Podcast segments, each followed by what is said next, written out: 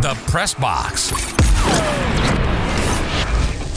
Hey, back inside the press box for a Friday edition with a great weekend coming up. Mike Grace here for my partners Chris Stewart and JD Byers. Glad you joined us for the Press Box podcast, where we offer just a slice of what you can hear each and every weekday on great radio stations around the state of Alabama and online 24 7 at PressBoxRadio.com. Want to find us on the dial? Uh, if there does anybody have a dial anymore?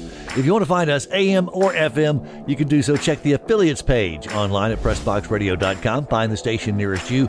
On the episodes page, you can hear the show on demand hour by hour, or simply press the listen button and you can hear the Press Box anytime 24 7 online again, PressBoxRadio.com. Well, it's college football season. Got a big weekend with Texas A&M hosting Alabama and Auburn hosting Georgia. If we're going to talk college football, why don't we talk to Mr college football. As Tony Barnhart joins us, and I follow him on Twitter at Mr. CFB. Saw a little quote you did this week about a 1986 Auburn Georgia game. I remember a lot of these matchups, but that they turned the water cannons on at Jordan Hare that night. Oh yeah, I mean, it's at the end of the game. Auburn was heavily favored. Had Brent Fullwood. They're still going for an SEC championship. Georgia lost their starting quarterback, uh, James Jackson, who had to go attend the funeral of his grandmother and didn't return. Wayne Johnson got his first career start. Georgia played Vince Dooley football and, and won, I guess it was 20 to 16. And so the Georgia students, who I'm sure were impacted by liquid courage, uh, decided to go onto the field and take a piece of the field home back to Athens. Oh. And they couldn't get them off the field. And so they finally they turned on the water cannons and got them off the field. And it was uh, that's it's always known as been the the battle between the hoses. So. That uh, so you can't make you can't make this that. up, guys. That's what's so good. Oh, I had forgotten that, is that great. Tony, but that's that's part of it, and it, it, there are a lot of people that think, and you would know because you're you're in a it's it's right there with Alabama Auburn, especially when you're talking about the all time series run. I mean, this one's this one's right there, especially from the Georgia side. Well, it's and, and there's a lot there's a lot going on. I mean, it is my favorite rivalry because of all the interconnections among the schools. And really, all you need to know is that the field at Auburn is named after a Georgia grad, and the field at Georgia is named after an Auburn grad. So that's that's all you got to know about it. Yeah, yeah, exactly. I mean, it, it is, and as we talked about, we had David Housel on the show a couple of days ago, and and he was able to share an element of the the Vince Dooley to Auburn, but not uh, story that that never heard as a guy who was just outside the room when all that was going on, and then inside the room himself. But man, how how the trajectory of of history for both of those schools and both of those men. I want to play what if. I know Nick, I'd never do this with Nick Saban because he didn't deal with hypotheticals. But as somebody who's followed it knows it as well as you do, if Pat Dye had taken Vince Dooley's job at Georgia because Vince Dooley took the job at his own mm-hmm. alma mater, how much different would those two programs have been, if any? Uh, I don't know that it would have been if if any. Because think about th- those those men were hitting the right at the prime of their careers uh, understand that, yeah, Vince Dooley won the national championship in 1980 when Herschel Walker was a freshman. They went on to win three straight SEC championships and play for another national championship. So they were on the right. Uh, Vince Dooley was on the right trajectory. Pat Dye had just gotten to Auburn and was building his program. I, I, to me, if those two coaches had been swapped, I think the trajectory of the two schools would have been exactly the same. One of those things historically that that fans of today have a hard time grasping is that you're right. Georgia did win three in a row, and I don't think they played Alabama a single time during that stretch. It was the crazy dynamic where you didn't have a league championship game. Right. You didn't play everybody in the league. And so Alabama fans who utterly despised Auburn were always massive Auburn fans the week before the Iron Bowl because they were pulling for the Tigers to beat the Bulldogs. Because if it was a tie between Alabama and Georgia, whoever did not go to the Sugar Bowl the previous year would be the one that would get to go that particular year. So it was a it was that's exactly right, and and it was so much different back then because they were playing six conference games, maybe seven. They didn't go to eight conference games till 1992. So yeah, Yeah. the the Alabama people wanted uh, Auburn to clear the decks so they could have that championship. Tony Barnhart's our guest in uh, the press box here on a Friday. It's JD down in Mobile. Uh, Tony, the quarterback matchup has intrigue, but yesterday we got on a topic about the South's oldest rivalry with David Housel and how Vince Dooley's interview in Birmingham and how quickly it went viral before social media. I wanted to ask you, as a guy with a steep background in print journalism and sports, how the role of print journalism as a medium in media has played a role going back because this really intrigues me about the history and the impact of media, especially print, has in small town newspapers, medium sized market newspapers, and large market newspapers. In the day when a sports journalist, sports writer played a big impact on establishing what is a big rivalry, who the big players are, where the matchups, and you know, kind of told you as a reader which ones matter on on the schedule. And this one has been covered for so long; it is the South's oldest. But all these sports writers in all these markets have had a really big impact on what fans understand as a big rivalry. Well, I'll, I'll give you a perfect example of how newspaper impacted coaching search. Uh, in 1998, Vince Dooley announces his retirement as the head coach at Georgia, and the search is on. And the search committee, which met at the at the Holiday Inn in Commerce, right there at the uh, Georgia South Carolina line, uh, they met. They brought in Dick Sheridan from North Carolina State and offered him the job, and he took it. Uh, and Dick Sheridan told the selection committee, said, I, I just want you to do one thing. Do not let this leak out. Let me go back to Raleigh and tell my players. Well, you know how those reporters are. We had a source in the room and stripped across the top of the Atlanta Journal Constitution, not in the sports section, but on A1, was a headline on December 23rd that said, Sheridan to be named Bulldogs coach. And we had it nailed down. He had taken the job. Word gets back to Dick Sheridan. Dick Sheridan calls up the Georgia president, Chuck Knapp, and said, I asked you to do one thing. You couldn't keep it out of the media. I'm not coming. And so the search at Georgia had to be reopened because of the newspaper story. That was that was 100% accurate, I might add. Oh yeah, Uh, yeah, and uh, but that but that's the way. Since there was no social media, uh, we had that story at the AJC. We had it all to ourselves, and uh, it changed. It changed what decision making that uh, Dick Sheridan made and stayed at North Carolina State. you know, and, and w- before websites and newspapers also converged and had the same content online, or especially prior to social media and things that go viral with the stroke of a button push. It's such a um, competitive medium, not just on the news side, but also sports. And if you got guys who know they're all trying to hold the same information, that gets competitive. And in many larger markets, not only do you have a daily newspaper, but I think Birmingham even had two newspapers competing. One would be issued in the morning, one in the afternoon, and guys were going, you know, at each other's throat to break a story first. There was nothing like a newspaper war uh, when when you got a bunch of people trying to get the same story, and they know if you got it, if you got the story, there was no medium for it to leak. It, it was going to be in your newspaper the next morning, but there was no 24 hour news service. There was no internet. There was none, none of this social media.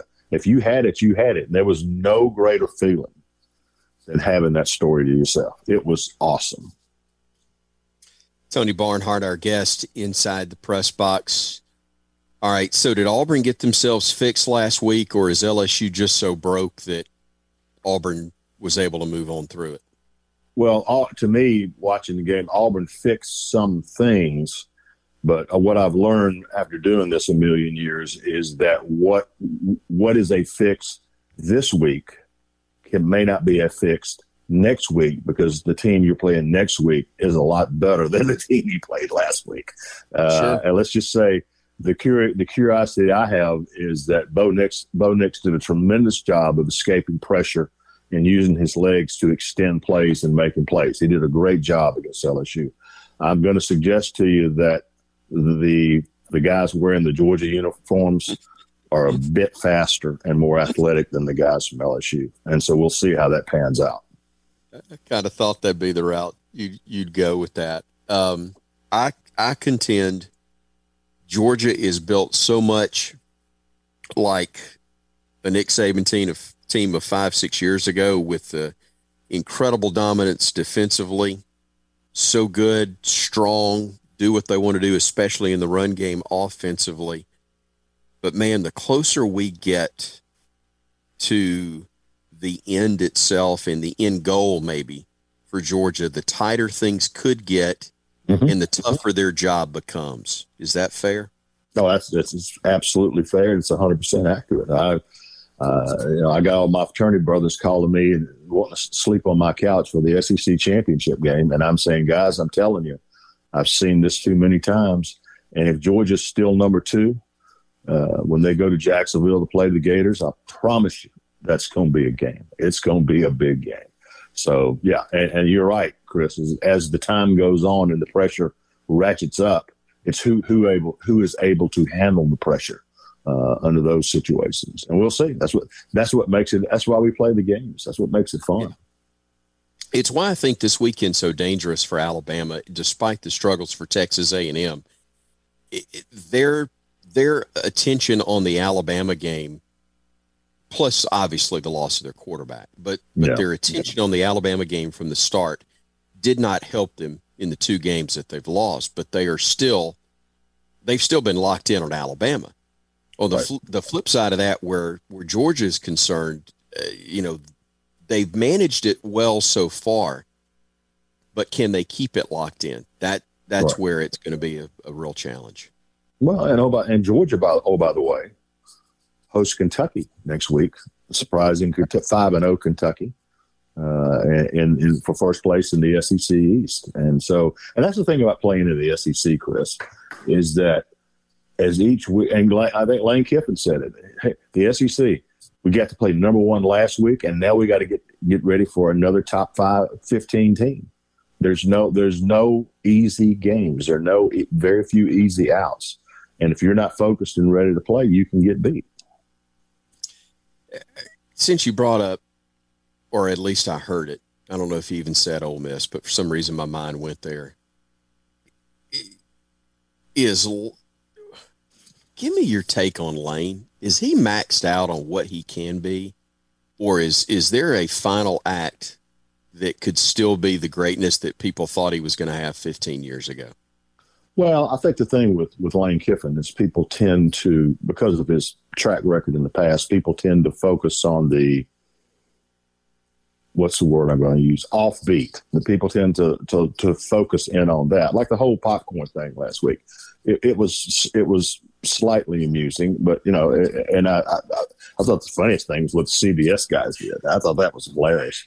Uh, but people tend to focus on that. The fact of the matter is, Lane Kiffin is a really, really good play caller and offensive coordinator. He's really good at that, and I, I think he, I think if he stays at Ole Miss, I think he'll do well because they're going to be able to recruit eventually uh, defensively. But I will say this: I mean, listen, Lane, Lane has come so far from yep. from what we dealt with a long time ago. So I, I, I give him credit for that, but and but people do tend to focus on the popcorn moments instead of the play calling sometimes. Maybe some good ones uh, in the return to Knoxville. Uh, first time on the sideline at Neyland Stadium since well, you know what happened. But uh, Tony Barnhart question: You're the guy to ask. Per Georgia going into the Auburn game, JT Daniels, can he go? Yep. Will he go? Does Georgia think they need him to go? Yeah, great. It's a great question, and Georgia is going to treat his in. Here's what they don't want to happen. They don't want to force him into play before he's 100 percent ready because he's got to be he's got to be healthy for the Florida game. All right, that that's the game, and that they'll never say this out loud. I'm just telling you that that is that is the the issue. And as long as they're in good shape with Stetson Bennett the fourth, they're going to go in that direction. The, Kirby has been very tight-lipped about it, and they said they don't know. But uh, if my belief is that if they, if Georgia needs JT Daniels to beat Auburn, then JT Daniels is going to be play, uh, to play if he's cleared by the doctors. Tony Barnhart with us, Mr. College Football. Follow him on Twitter at Mr. College Football. Final couple of minutes. I'm just going to ask you about Sam Pittman, regardless of what happened yep. last week for his Arkansas Razorbacks. What a turnaround! And and and it looks like the guys in Fayetteville found the right guy. They they definitely found the right guy. If you go back and look at their games last year, there, there were very few games in which they were outmanned uh, and and just got beat. They played hard in every single game, uh, and they and when you talk to people about Sam, you know, I got I got to know Coach Pittman when he was at Georgia for four years. Just just a wonderful guy. Guys will play hard for him, and he hired two really good coordinators. That that can't be overstated. Uh, how good they have been. Barry Odom's done an incredible job with the defense, uh, and so I, I think they do have the right guy. And now you know they've used the transfer portal well, which is going to be a big part of the future, and they got to keep recruiting. But the, the main thing that he said that caught my eye said he said, The thing that I'm most proud of is that the Arkansas people are now proud of their football team. That's what means the most to me. And that tells you a lot about Sam Pittman. All right. So, similar vein. Uh, the job Mark Stoops has done, I, I don't know what's going to play out here. Nobody does in the in the weeks to come. But I get the the feeling that he's not necessarily looking for the next mm-hmm. job a great one might be able to get him. I don't know if that means Florida. I don't know if that means one day Tuscaloosa. Yep. But yep. I think I he's got home, and they're going to pay him well enough there too. Yeah, and eh, eh, here's here's the thing with Mark Stoops. I remember sitting in his office because I go see him about once or twice a year before the before COVID hit. I remember sitting in his office. He'd gone through the first two years. There were people that wanted to get rid of him. They, they were convinced he wasn't the guy. Came right. close to getting a bowl second year, and didn't get there. And they, he said, "We can win here. I know we can win here." And what happened was when things got tough, what did Kentucky do? What did what did Mitch Barnhart, the AD, do? He doubled down and says, "Okay, not only are we going to keep this guy, we're going to build him a fifty million dollar training and office complex." and then we're going to sink another $120 million in the Kroger field and make it something really nice and then we're going to go recruiting. And that's what they did. And it's worked. And uh, they've recruited well. You know, they're not up there in the two, three, four, you know, with 89 five stars. That's not what they do. They recruit really good players and develop them uh, into, into good, great players. And they, he has done a tremendous, tremendous job. That game against Florida the other night, they, that was a game that previous Kentucky teams would have absolutely lost and this one did not. There is simply no better source for college football notes, news, history, you name it, than Mr. College Football himself, Tony Barnhart, kind enough to join us inside the press box and featured today on the Press Box podcast. Hey, if you like what you hear, a couple things you can do for us. You can uh, subscribe to this podcast so you get the new ones every time they come out. Like us and review us. We'd appreciate that as well. And if you tell a friend, we'd be oh so indebted to you. They can find us wherever they find their favorite podcast. We're all over the map. Just find us, search Pressbox Radio 1. That's Pressbox Radio and the number one to find the Press Box podcast. We hope you have a great weekend. Chris is off with his Crimson Tide at Texas A&M. JD traveling with South Alabama this weekend to take on Texas State. We'll recap those games plus Auburn, Georgia, and much more come Monday when we see you inside the Press Box.